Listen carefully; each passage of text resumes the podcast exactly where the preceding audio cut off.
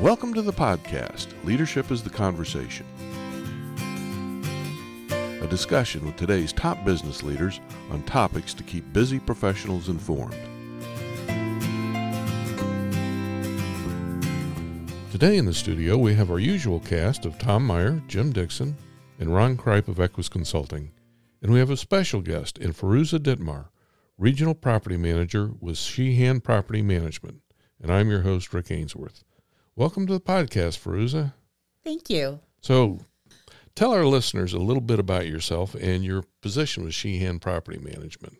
Sure, absolutely. So, um, like you said, my name is Feruza Ditmar. I have been in the property management industry now since 97, 98 time frame. And unfortunately, by revealing that, I've, I've kind of dated myself here.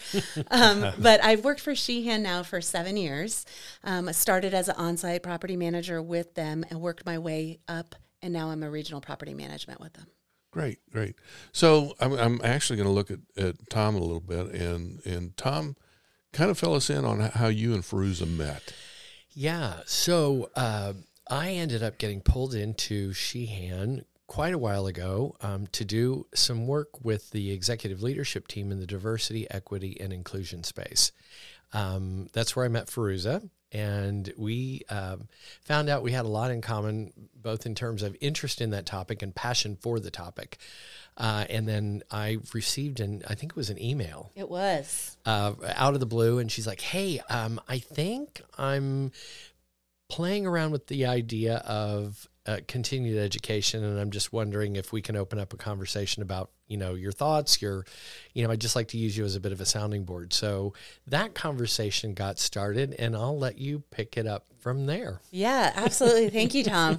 So that was probably what march april timeframe yeah. of last year that we had that conversation. And um, i've always wanted to go on and get a um, graduate level degree. Never knew exactly in what and how i wanted to do that. Had two daughters that i had to put mm-hmm. through college and so um, there weren't the resources there to be able to put all three of us through college at the same time. So, what ended up happening and how this all kind of came to fruition was my father um, passed away back in 2008 and left me a property in Mexico that happened to be sold right around the time frame that I reached out to you. Mm.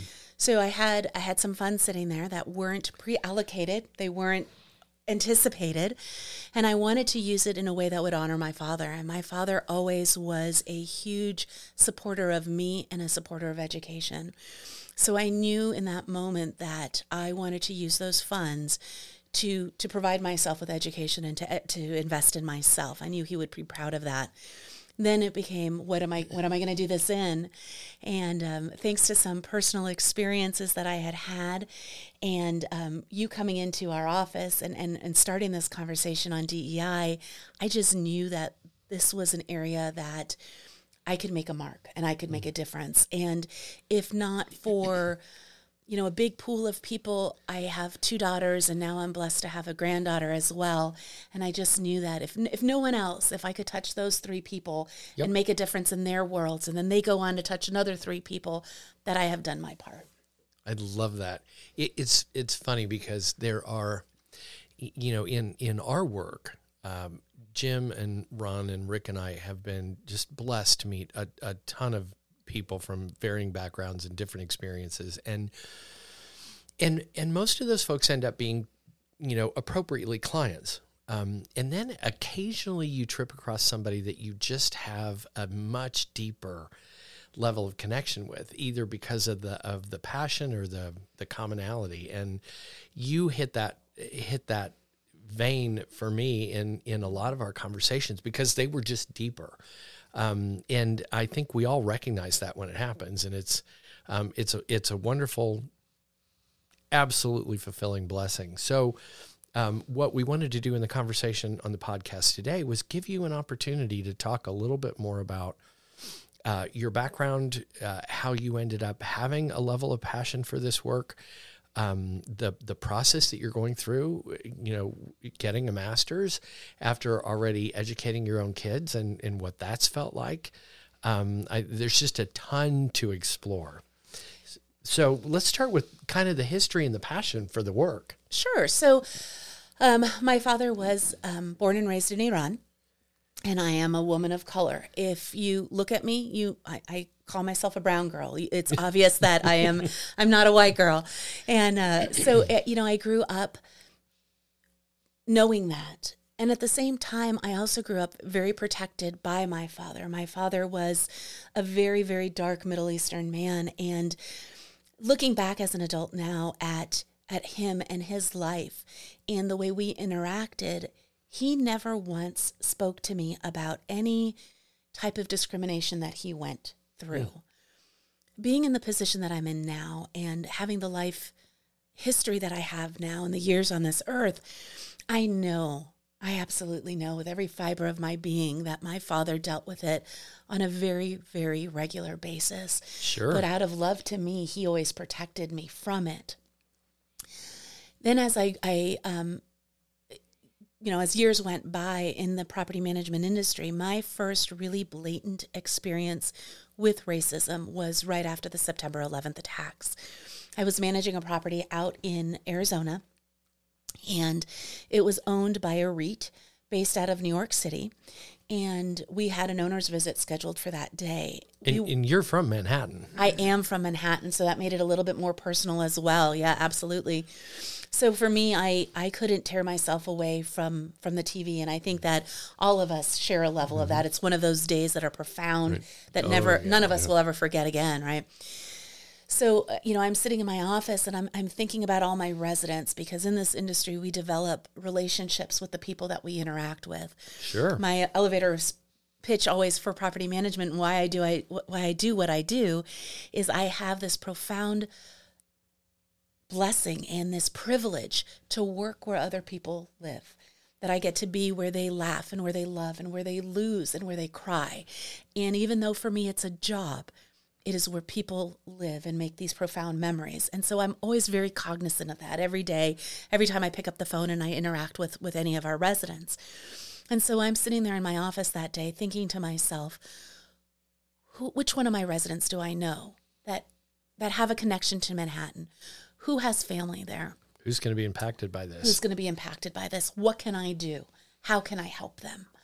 And so, you know, I see a resident of mine come through the door and I think, oh my gosh, her sister she works in Manhattan. Yeah. I didn't know if she worked in the in the towers or not. I didn't recall any of those specifics, but I knew she worked there.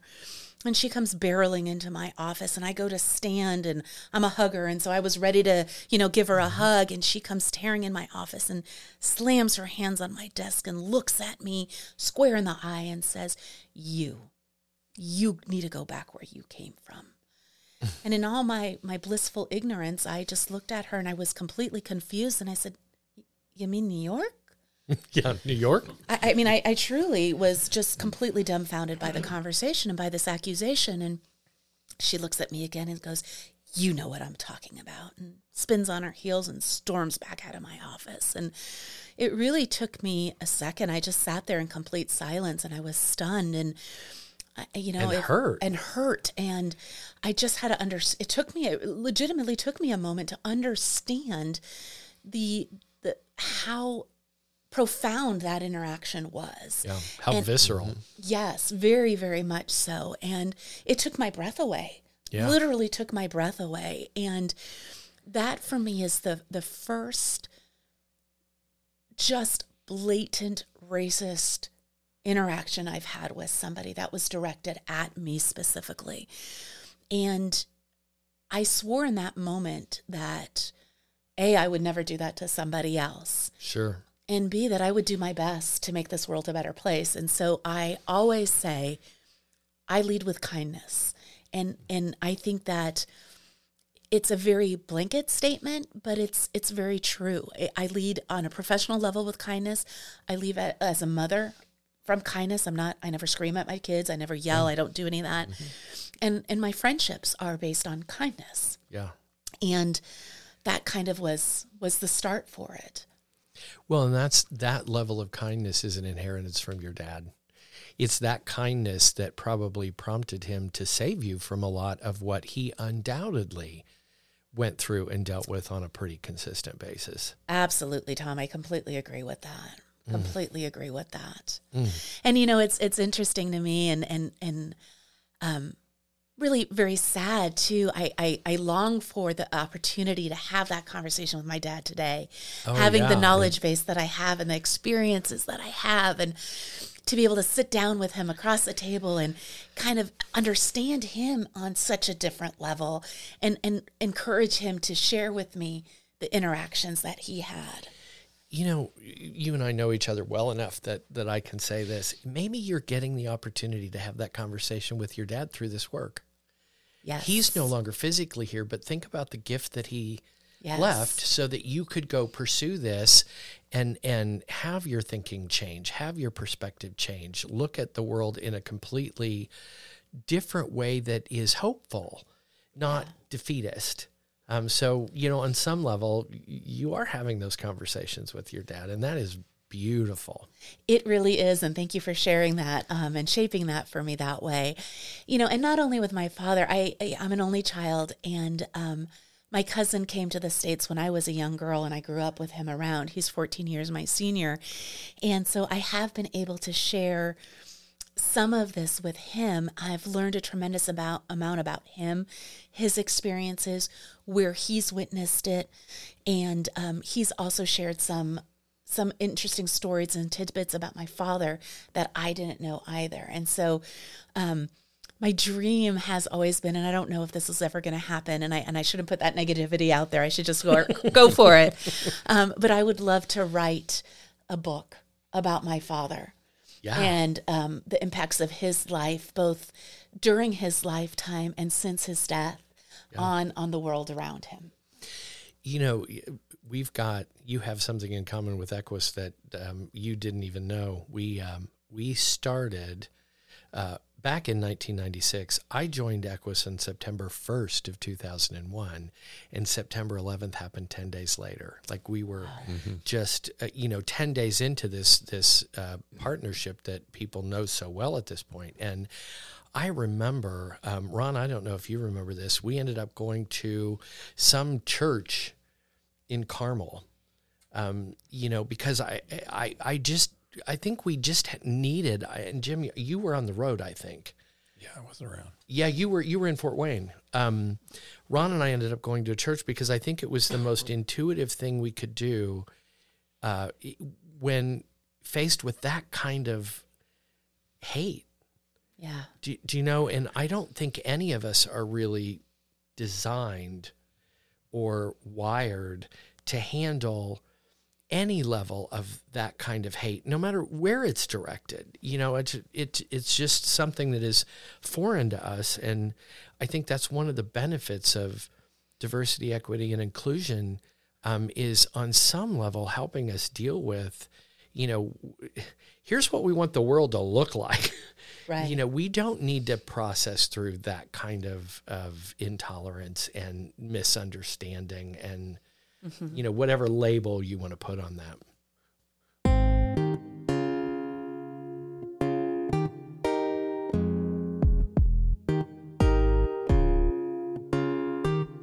So, Feruza, I'm going to ask you because I think it's. I think our listeners will be interested in knowing.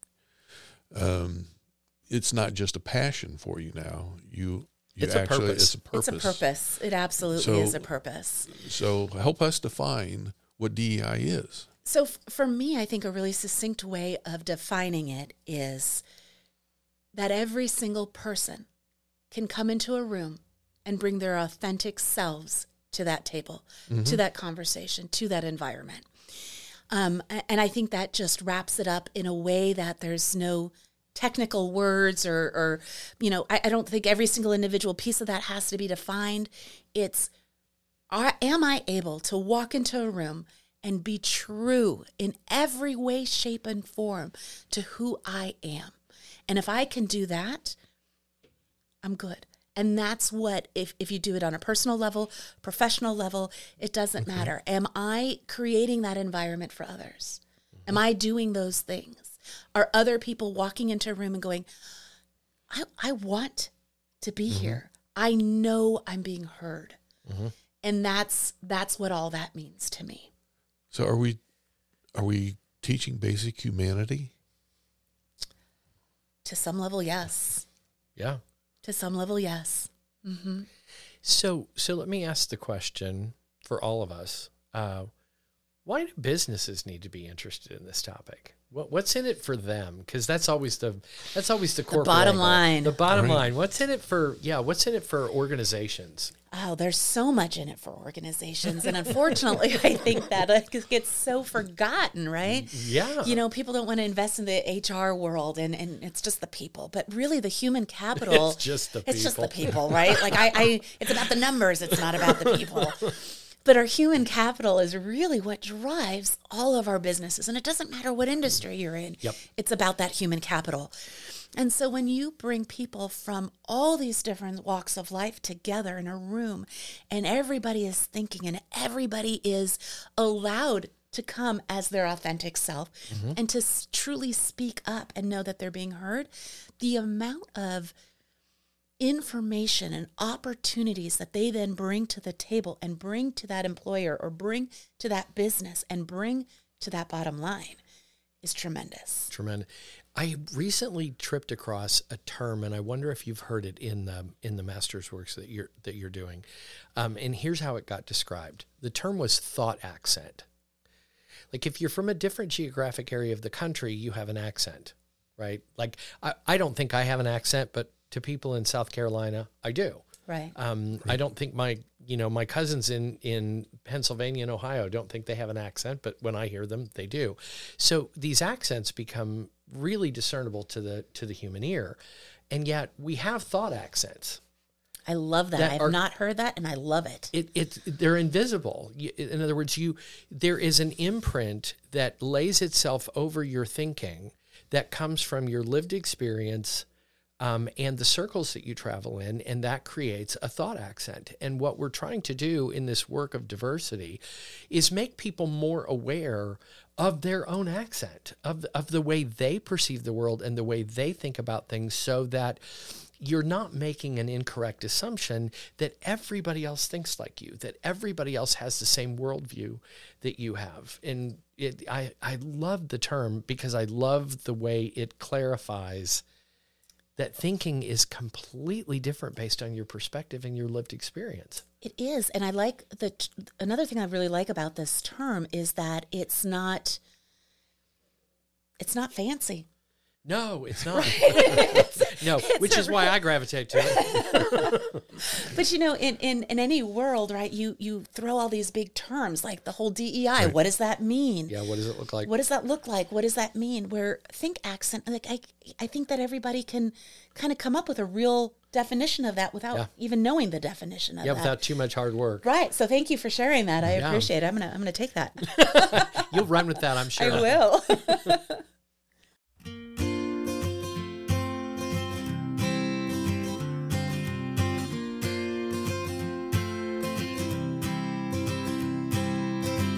Thank you, Feruza, for sharing your experiences and insights with our listeners today. Join us next time as we continue our conversation. We also invite you, our listeners, to join in the conversation by leaving your comments on our website at www.equusconsulting.com.